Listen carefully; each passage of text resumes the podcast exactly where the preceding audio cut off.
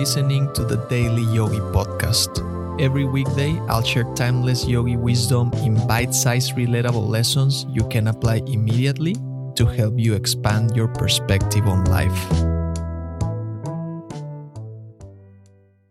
Glancing at the bridge that crosses Lady Bird Lake, what a wonderful city. It's partially cloudy. The skyline looks pretty modern and iconic with reflections of the trees and river in the newly constructed glass. It was a beautiful sight and it reminded me of how my mind takes these things for granted. I remember when I started living in Austin, I was always amused and amazed and wondered. And in every other city I've lived in for the first few months, everything felt novel and exciting. And then after a while, my mind started getting used to it, normalizing the once novel experiences. I started having thought patterns that I had in the previous places I lived in and got sucked into the daily errands and obligations of life. I started having similar emotional and mental challenges.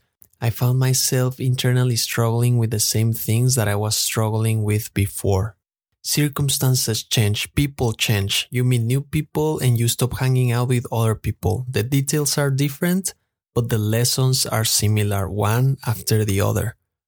Crossing through the beautiful landscape made me think, wow, I love this place. And I don't come here as often, and it's right here, 15 minutes away from my home. Why did I lose the sense of wonder? No matter where I go, no matter where I am, there I go with myself. I will never be able to escape myself, even if I move to the most wonderful and exciting city in the world.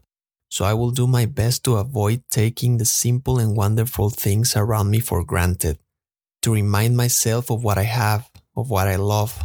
That's what we must do. Experience everything with intention so that we can keep learning and reflecting on those things we experience and become better every day.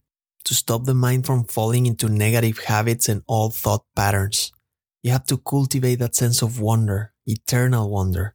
There is going to be pain and struggle in life. There are going to be obligations. That's the way it is. But if you shift your perspective, you can appreciate what you have around, embrace everything life is trying to teach you, and live with a sense of wonder.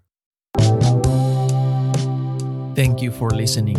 If you found value in today's episode, rate the show or share with a friend. And remember, take this reflection into the silence, and I'll see you next time.